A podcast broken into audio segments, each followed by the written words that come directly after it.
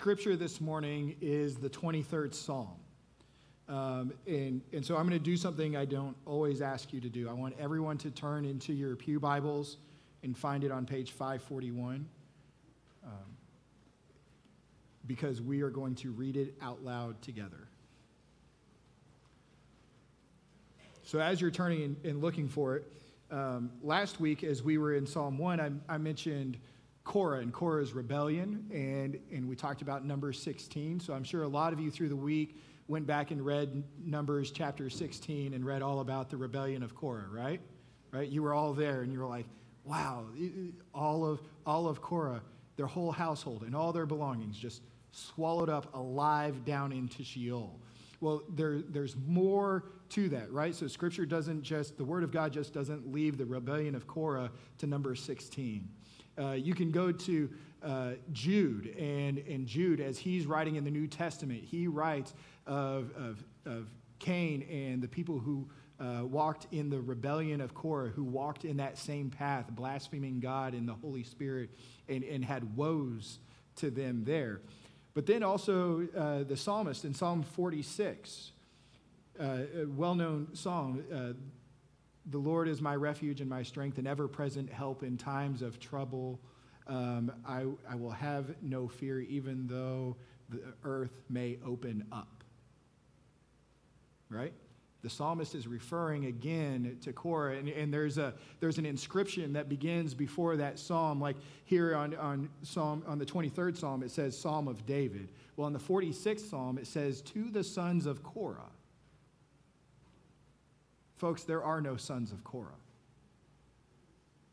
They were all swallowed up there at Korah's rebellion in Numbers 16 there were no descendants. And, and so the fact that the, that subscription is, the, the inscription is there before the psalm is again a stark reminder of how our faith continues to tell the story of God and his people with them to continue it along, right? So in that story, God protected Moses and Aaron and the other of his people who were not rebelling against him and blaspheming him. And so to the sons of Korah, everyone goes, There are no sons.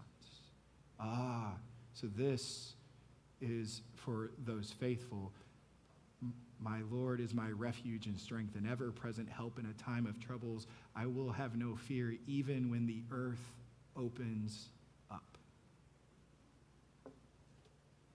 All right, today we're in the 23rd Psalm, and we are going to read this out loud together. The Lord is my shepherd. I shall not want. He makes me lie down in green pastures. He leads me beside still waters. He restores my soul. He leads me in paths of righteousness for his name's sake. Even though I walk through the valley of the shadow of death, I will fear no evil, for you are with me. Your rod and your staff, they comfort me. You prepare a table before me in the presence of my enemies. You anoint my head with oil, my cup overflows. Surely goodness and mercy shall follow me all the days of my life, and I shall dwell in the house of the Lord forever. Amen. Let us pray.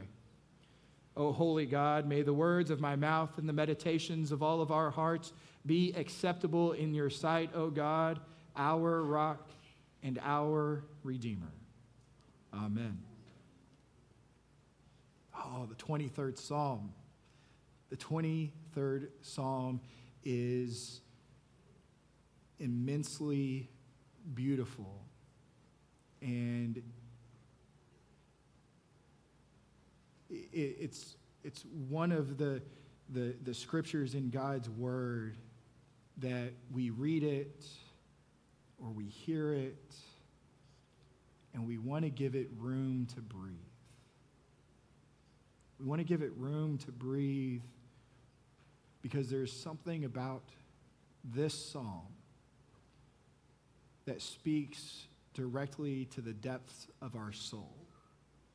As if contained within these words written by David is an entire light that illuminates the entirety of our soul, not in a way that brings us shame for what it shines light upon, but it brings us this peaceful joy for what the light is. The unfortunate thing is that the 23rd Psalm has become mostly associated with funerals. In much the same way that uh, 1 Corinthians chapter 13 is associated with weddings, even though it has nothing to do with weddings and everything to do with church membership, right? It, but the 23rd Psalm can be said can be read, and you know. But what is it that makes Psalm 23 so well known? What is it that makes it so popular? I contend that it, because it is that light that goes into the depth of our soul, and we know that light to be the very beauty of Christ in our lives. See, in this psalm, it's revealed to us exactly what the good shepherd, the chief shepherd, does for his sheep. In fact, we can't help but hear David scream out the Messiah's name when he writes, The Lord is my shepherd. I shall not want. We don't necessarily understand the metaphor and the imagery of Jesus as shepherd in our contemporary culture, as um, shepherds are not very common in Neptune Beach in 2022. They were ex- exponentially more numerous in first century Israel than they are today. But we know that shepherds, they take care of their flock. And Jesus points out in a parable in Luke's gospel, points out of the shepherd that cares for his flock where one is gone, and the shepherd leaves the 99 to go get the one and carry him back home. In the Gospel of John, in chapter 10, Jesus himself reveals that the shepherd David is talking about in Psalm 23 is him when he says, I am the good shepherd. He keeps the gates, he calls the sheep, he lays down his life for his sheep. See, he knows them and they know his voice. And he's not a hired shepherd who runs in times of trouble.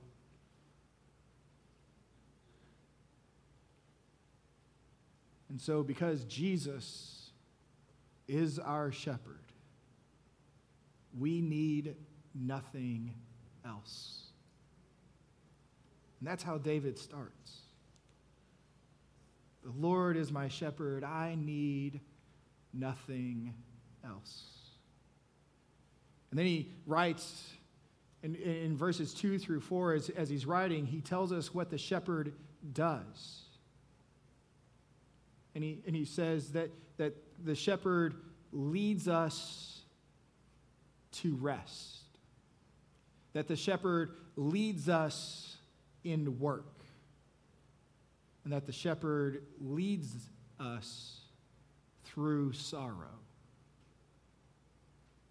We see these movements come here. David writes there in verse 2 when he says, He makes me to lie down in green pastures, He leads me besides still waters. He restores my soul things we aren't often going to do on our own is take rest and respite in time to restore ourselves. But that is exactly what Jesus does as the Good Shepherd. The first thing he does with us to restore our soul for those who are hungry and thirsty, he takes us to the green pasture. He leads us beside still waters. And he shows us everlasting life. And there, as we find rest and refreshment,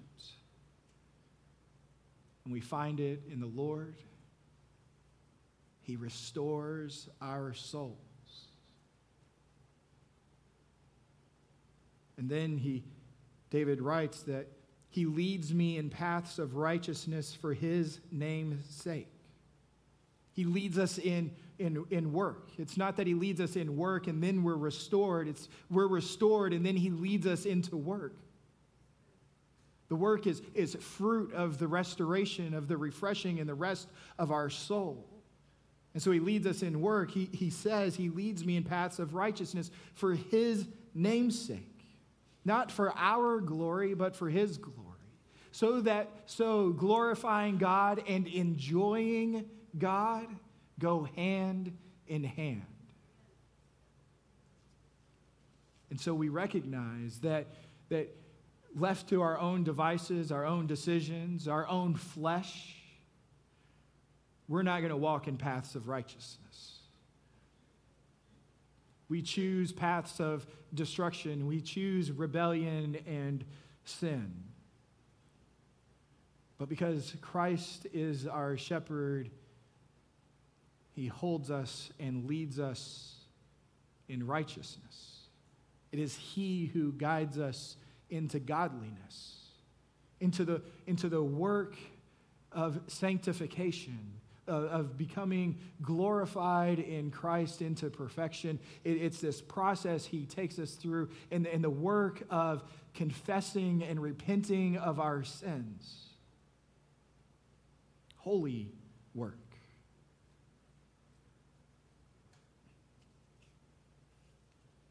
And then he writes how the shepherd leads us through sorrow. Even though I walk through the valley of the shadow of death, I will fear no evil, for you are with me. Your rod and your staff, they comfort me.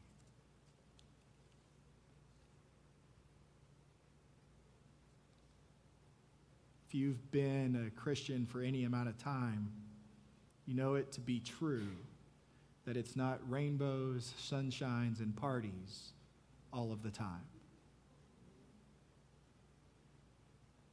But rather, life is filled with tumult and troubles.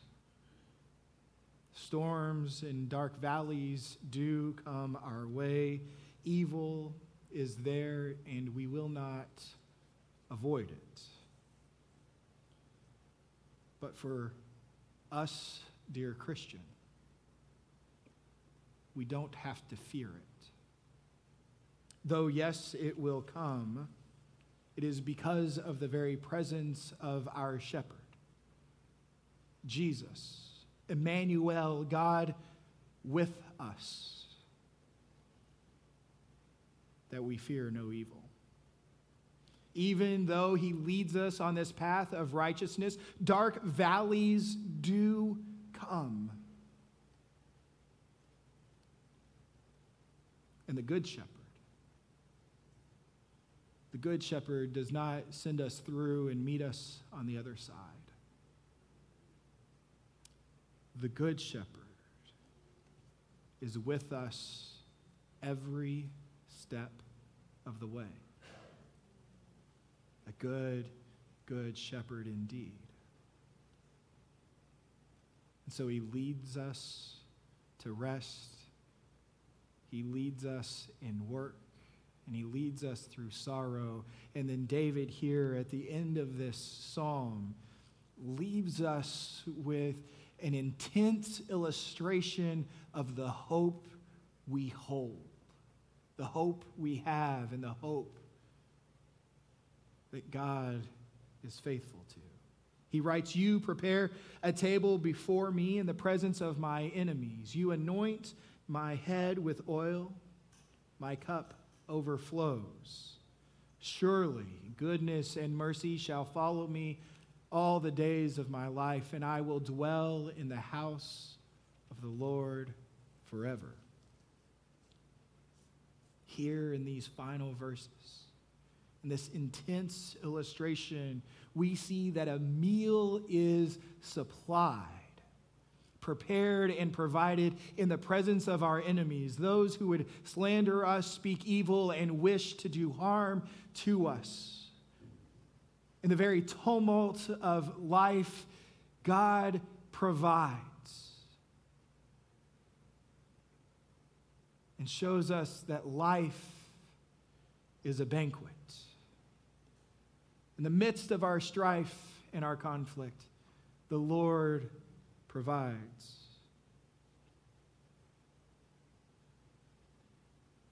There's much imagery given in the New Testament of a great wedding feast that is to come.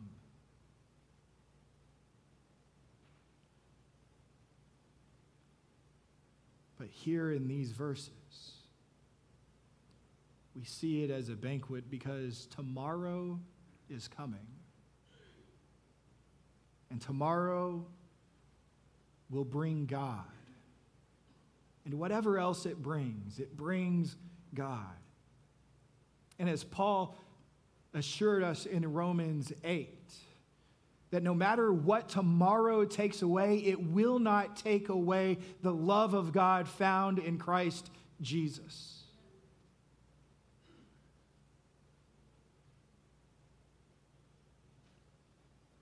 because there will be goodness and mercy following us all the days of our lives, in all of our mistakes.